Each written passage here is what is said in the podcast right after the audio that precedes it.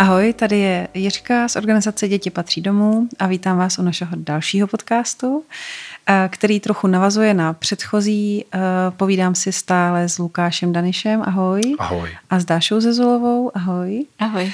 A já mám takový pocit, že tady pořád povídáme o tom, jak děti v pěstounské péči, v dětských domovech, osvojené děti, jak prostě mají svoje specifika, jak se o ně musíme nějak jako starat a musíme jim dopřát terapii a všechno možné a na těch táborech, jak se k ním musíme chovat jinak. Ale mě teď jako zajímá, co s těma dětma teda je, proč jsou to takový ty jako zlobivý děti. A jsou všechny takový?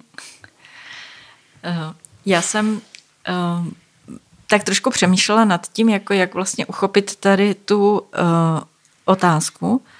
A myslím si, že bychom měli začít u slova, který určitě um, všichni známe nějak, a to je deprivace. Knížka, která, nebo autor, Nestor sociální pediatrie, který se zabývá deprivací, mm-hmm. pan mhm. profesor Matějček o tom napsal jako uh, spoustu uh, moudrých knih, mm-hmm. takže tady nechci jako úplně opakovat.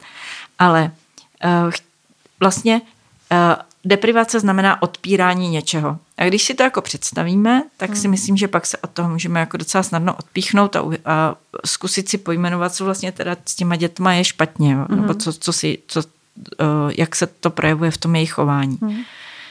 Když je, protože deprivace se netýká samozřejmě jenom jako dětí v pěstonské péči. Když eh, budete mít zlomenou nohu třeba, hmm. nemůžete chodit a prostě jako nevím, člověk, který třeba běhá každý den 10 kilometrů a zlomí si nohu, najednou nemůže hmm. běhat, tak prostě prožívá jako nějaký trauma prostě a tomu, to, to je taky deprivace, to pohybová uh-huh. deprivace. Jo, nebo teďka se třeba hodně mluvilo eh, v souvislosti s eh, přesčasama lékařů, tak se hodně mluvilo o spánkové deprivaci. I v televizi jsem slyšela několikrát, uh-huh. že říkali, jak prostě ti, ti, ten zdravotnický personál trpí spánkovou deprivací, což uh-huh. znamená, že prostě nemůžou uh, spát tolik, kolik by potřebovali.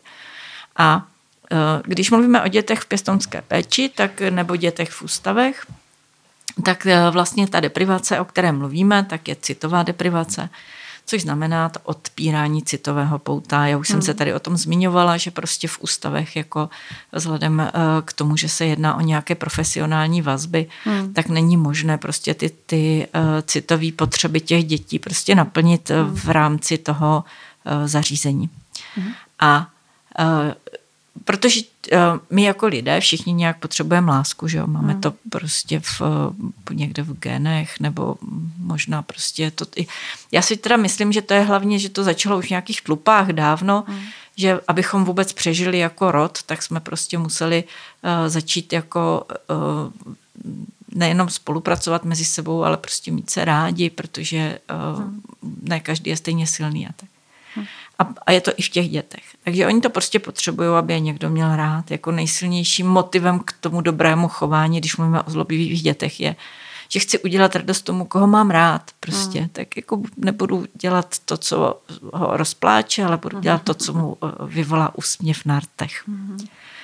A eh, když to ty děti nemají, když prostě tady jako nastane ta situace, že vlastně to citový pouto není navazovaný, anebo nevzniká prostě dost rychle a dost hmm. brzy, tak vlastně u těch dětí se pak začnou projevovat nějaké eh, prvky v tom chování, které jsou, se ptala, jestli se to týká všech těch dětí hmm. a ono se to více či méně týká všech, ale hmm. není to u všech stejně intenzivní. Hmm. A eh, je to jednak prostě nízká důvěra v sebe sama, strašně nízké sebevědomí, protože když ani svým rodičům jsem nestal za to, aby, si, hmm. aby se o mě starali a milovali mě, tak jako co, co jsem já za člověka. Takže to, hmm. takový to, um, ten pocit, že prostě já sám nemám žádnou hodnotu. Zároveň nízká důvěra i v to okolí, prostě pocity hmm. křivdy, hmm. to, že ten svět mi strašně jako uškodil, ublížil, že nikdo nezařídil, abych prostě mohl uh, vyrůstat tak, jak potřebuju. Uh, pokud ty děti žili v nějakým patologickém prostředí, tak mají obrovský strach z chyb, protože každá chyba mohla vést k tak eh, vážnému jako potrestání hmm. nebo vyloučení hmm. prostě z té uh, komunity, že ten strach z toho, že udělám chybu, vlastně může ty děti ochromovat jako hmm. uh, mnoho let a někdy i celý život. Uh, zároveň nejsou zvyklé ty děti projevovat emoce a číst emoce. Mm-hmm. Protože k tomu taky potřebujete prostě nějaký vztah, který je obou strany, adresný, mm. který vás no tak někdy, učí. Někdy jsou naopak ty děti takový jako emočně až úplně jako, na, na, jako překopený na druhou stranu, že by mm-hmm. prostě každýho objímali, s každým odcházeli, že to je taková ta uh, jako máš ne, pravdu. nerovnováha v tom. Tak, ano. Mm-hmm. Eh, tam dost často totiž dochází, teď to řekla, k té nerovnováze, že se vlastně pohybujeme vždycky jako na té, když si představíme nějakou eh, škálu prostě těch různých projevů, tak že oni se neumí pohybovat v tom středu, mm-hmm. ale jsou buď na jedné nebo na druhé straně. Mm-hmm.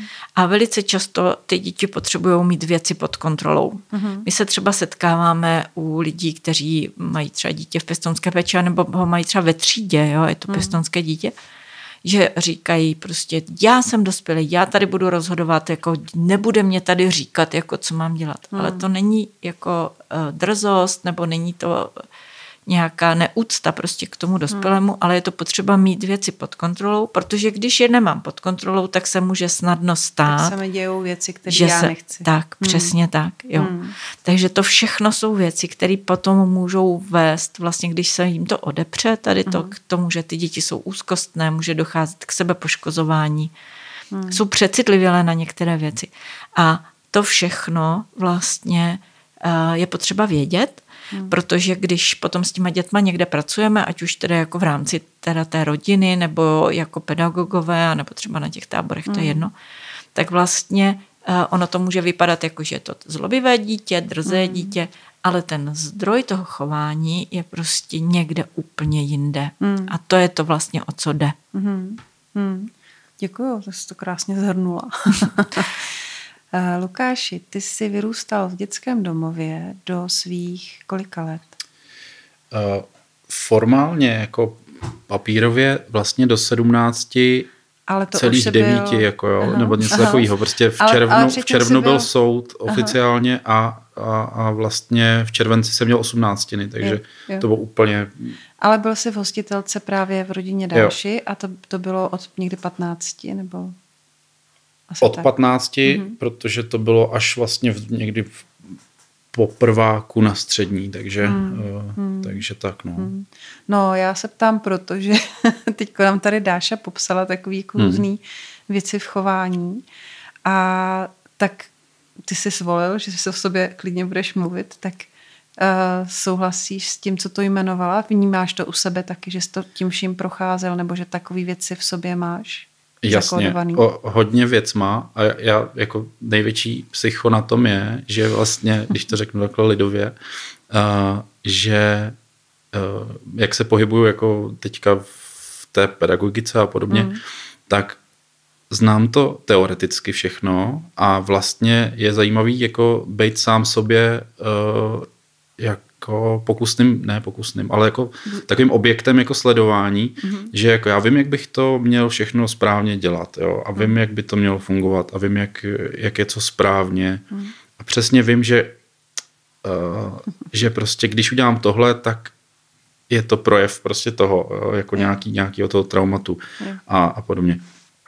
Takže je to, je to vlastně hrozně Uh, jako musíš zajímavý. na tom hodně, jakože na tom vlastně hodně pracuješ tím pádem. No, jako se... v hlavě určitě, jo. Mm. O, o trošku míň už potom jako prakticky, ale mm. uh, což by potvrdila i moje jako manželka. Uh, protože to týká samozřejmě hodně vztahů a podobně, mm. jo. Tak jako, mm. tam, je to, tam je to do, do velké míry znatelný. Mm. A uh, takže, takže jo, a já si myslím, ještě navážu na to, že, že jak se to týká jako v, do jisté míry všech těchto dětí, uh, náhradkových nebo děcákových, uh, tak vlastně já si myslím, že hrozně velký uh, faktor tam je, nebo to, co tam hraje velkou roli, tak je to, v jakém věku vlastně se jim ta nějaká věc nebo ta událost životní stane. Jo? Protože já mám krásný srovnání s tím, že mám vlastně mladší sourozence, se kterými hmm. jsem šel v tu chvíli jako do dětského domova. A já jsem byl nejstarší. A už jsem to někde takhle vlastně popisoval, že, že si myslím, že pak vzniká nějaká ta traumatická díra jako v člověku, hmm. která je jinak hluboká vlastně, jo? Že, hmm. že, že některý člověk potřebuje jako víc na to zasypání, ty díry, hmm. někdo, někomu stačí trošku míň, jo?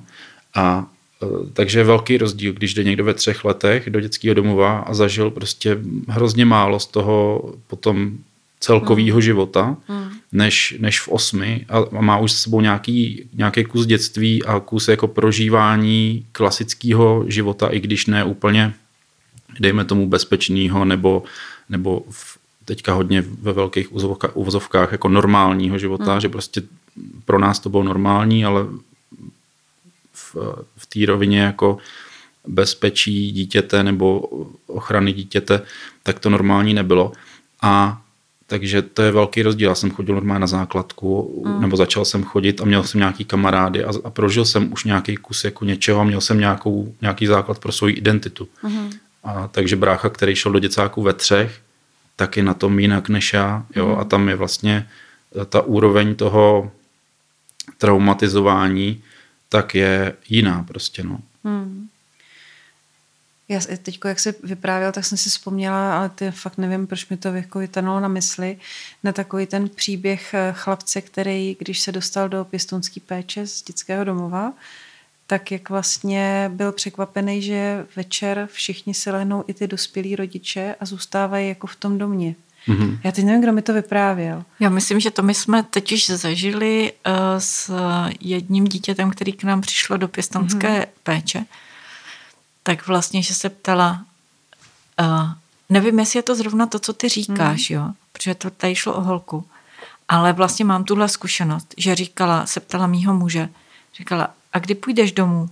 Jo. A on říkal, ale já jsem doma. Hmm. A ona říkala, kde seš doma? A on říkal, no tady, já tady bydlím. A on říkal, ty neodejdeš domů? Hmm. A potom to, že jsme si třeba vzali pyžamo na noc, Hmm. Protože prostě v, v děcáku jako ten, ta noční vychovatelka prostě nebyla v pyžamu. A Ačka byla úplně šokovaná a říkala, ty si bereš pyžamo? Takže takové jako věci, které nám připadly Já úplně myslím, normální. Jako tohle je prostě příběh, který si myslím, že je úplně ilustrativní jako k tomu, k tomu, proč to není dobře, i když je ten dětský domov sebe lepší. Jo? Že hmm. to prostě není dobře. Že... Jo, já, to, já totiž to taky vždycky, když se o tom bavíme někde jako oficiálně, nebo je mm. nějaký, dejme tomu, rozhovor nebo, nebo příspěvek někam, tak říkám, že já, já jsem za ten dětský domov jako vděčný, jo? Mm. že prostě oni mohli... Tak on v tu chvíli jo. posloužil, no, protože oni, zachránil, oni, že, nebo oni prostě vlastně splňují, oni vlastně splňují něco, mm. co v tu chvíli jako můžou splňovat mm. a poskytli vlastně to, co mohli a to, co nemohli, tak jako hmm. tam nebylo, no. Hmm. To je vlastně jako uh, asi důležitý si to uvědomit v, právě v tom kontextu, že prostě dětský domov opravdu zachraňuje v, v, v jo, krizi. protože vždycky tom... si musíme říct, co je na ty druhé straně, no, že jo. Tak no. jako ty, ty uh, volby jsou po každý dvě a jestli prostě jed, hmm. jednou volbou je, že to dítě bude v dětském domově a druhou volbou je, že bude ohrožené někde na ulici no, pod mostem, no tak samozřejmě jako dětský, dětský domov, domov je prostě hmm. záchrana, jo. To hmm. je jako hmm a já jsem ráda i, že to Lukáš říká, že vlastně jako ten dětský domov vlastně dokáže naplnit z té, z té pyramidy potřeb, hmm. tak dokáže naplnit třeba dvě třetiny jako dobře hmm. a, a těm dětem uh, zachraňuje životy, jo, hmm. zachrání jim dětství. Hmm. A to, o čem my se tady teďka bavíme a co jako není nedůležitý a já nechci jako vůbec uh, to nějak snižovat, tak to je prostě ta, uh, ta citovost, kterou mm. vlastně musíme taky nějak, nějak prostě dotankovat mm. a, a která vlastně je na těch pěstounech, mm. no, nebo, nebo na, na těch lidech, kteří vlastně vstupují do jiného vztahu vůči tomu dítěti než profesionálního. Mm. Mm. Jo. Já mám totiž teď, ne teď, ale mám takovou teorii, vlastně i to se týká identity a celkově vlastně toho, jak člověk eh, léčí nějaký trauma a hodně se to týká té tý identity, protože člověk si nějak tvoří vlastně jako furt, že jo. Hmm. A o, eh, záleží hrozně na, to, na tom, jak jako dlouho člověk žije v, v tom ústavu třeba. Mm. A vlastně uh, donedávna ještě pro mě byla, no pro mě byl čas strávený v dětském domově většina života, dejme tomu, jo, mm. třeba těch devět let, nebo devět, oficiálně devět, ale mm. vlastně tři, spíš sedm. A, a vlastně byla to, byla to většina mýho života a pořád to bylo jako stěžení prvek mý identity, dejme tomu, jo. Mm. Teďka, když mě je přes 30, tak už to není prostě jako už jsem víc uzdravený, protože mm. to není tak velká část mýho, jako, mýho života. Mm. Je to vlastně furt, eh, furt se to vyvíjí a myslím si, že také to u těch dětí, kterým je prostě devět, nějak se projevují a jsou, dostanou se do pěstounské mm. péče, pak jim je 15, nějak se projevují, mm. pořád to je půlka života, jako jo, mm. jejich ta, ta, dejme tomu to dětství, kdy strávili třeba v ústavu od narození, dejme tomu. Mm. A potom, uh, jako když jim někdo říká, uh, ono to jednou bude lepší, tak mm. prostě nemají kolikrát ty síly, aby mm. tomu věřili nebo aby pokračovali dál. A tak. Ale já si myslím, že to tak je prostě, protože se to, mm. furt se to doplňuje, ta díra se nějak dosypává a ta identita se tvoří jako postupně vlastně mm. musí si ty dítě samozřejmě dovolit si to jako připustit, mm. že teďka jako to je jejich, že jo? Mm. Aby, aby, aby se to stalo součástí jako jich. Ale myslím si, že to hodně záleží na tom času a čím kratší dobu, i když to samozřejmě trošku si protiřečím, ale čím kratší dobu dítě stráví v dětském domově nebo v ústavu bez, bez nějakých jako autentických citů a vztahů, tak tím líp, jo, protože hmm. to, dřív se to může začít uzdravovat prostě, no. Jasně. Teďka to je hodně sluníčkový, samozřejmě hmm. jsou případy, kdy to není šťastný úplně ta pěstounská péče a tak, hmm. ale teďka se bavíme o ideálním jako hmm. světě, takže hmm nebudu hmm. Hmm. zabíhat do. Já jsem přemýšlela, jestli když jsi byl v dětském domově, jestli jste tam měli i právě třeba ty služby nějakých terapií, jako pro děti. Hmm. Já jsem se dostal do dětského domova v roce 99 hmm. a jako to byl ještě starý děcák, prostě klasický, jako šest, hmm. šest kluků na pokoji a, a z nich ani jeden nebyl můj brácha, hmm. takže jako to je prostě... Ale brácha ten, byl v tom děcáku. Ano, jo, to je, právě, to je právě mm. to, že teďka se ne, neroztrhávají prostě ty mm. sourozenské eh, skupiny. Mm. A tenkrát jsme byli každý vinný, jako jo, takže každý vinný skupince rodinný, mm. což je vtipný, že rodinná skupinka ani jeden brácha. Nebo eh, ale ale to, ne, to, to jenom prostě bylo to jinak nastavené a, a já myslím, že se prostě vyvíjí ten mm. uh, systém nějak a že, že teprve se přišlo na to, že to jako vlastně bylo postavené na hlavu. Ale zpět k tomu, k té otázce tvojí. Uh, já si nepamatuju, že bych byl někdy na nějaký terapii nebo hmm. uh, podobně. A sociální pracovnice dojížděly taky prostě jednou za čas. Hmm. A že by si s námi popovídali. Zároveň uh, my jsme měli jako hrozně hodný tety a strejdy v tom hmm. děcáku přímo. Mm. Jo? Že, že vlastně, myslím, že nám dávali do jisté míry nad rámec, uh, nad rámec toho, co by měli jako profesionálové. Mm. A, a myslím si, že do jisté míry jako jsme měli ty vztahy hrozně pěkný s nimi. Mm. Tak to je jaký, ale je to, je to, jo, já mm. myslím, že jako je to, je to oboustraný, že Pro některý to bylo dobrý, ale zase prostě nemohli to stejně dávat všem, mm. jo, stejnou hmm. měrou, takže, takže některé děti zase jo, prostě nedostávali tolik třeba od některých tet jako, jako ostatní děti. Mm. Teďko si myslím, že se nám trošku hlásí Dáša.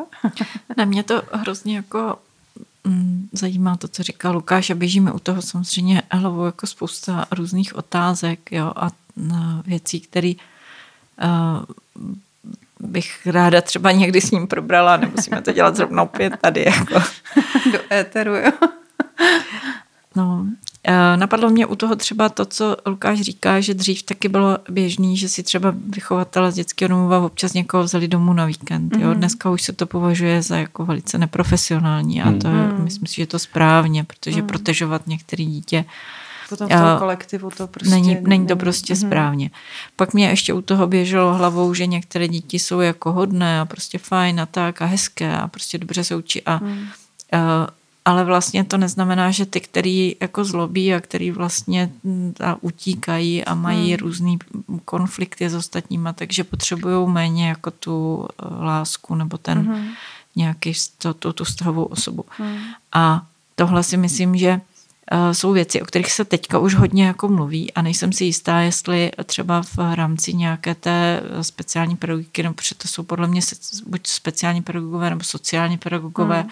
nebo nějací pedagogové, prostě ti, kdo pracují v dětských domovech, tak jak dalece se třeba o tom mluvilo jako v dobách, Dřív. o kterých hmm. teďka mluví Lukáš. Hmm. Hmm. Jo, že si myslím, že i tohle se jako mění. Hmm.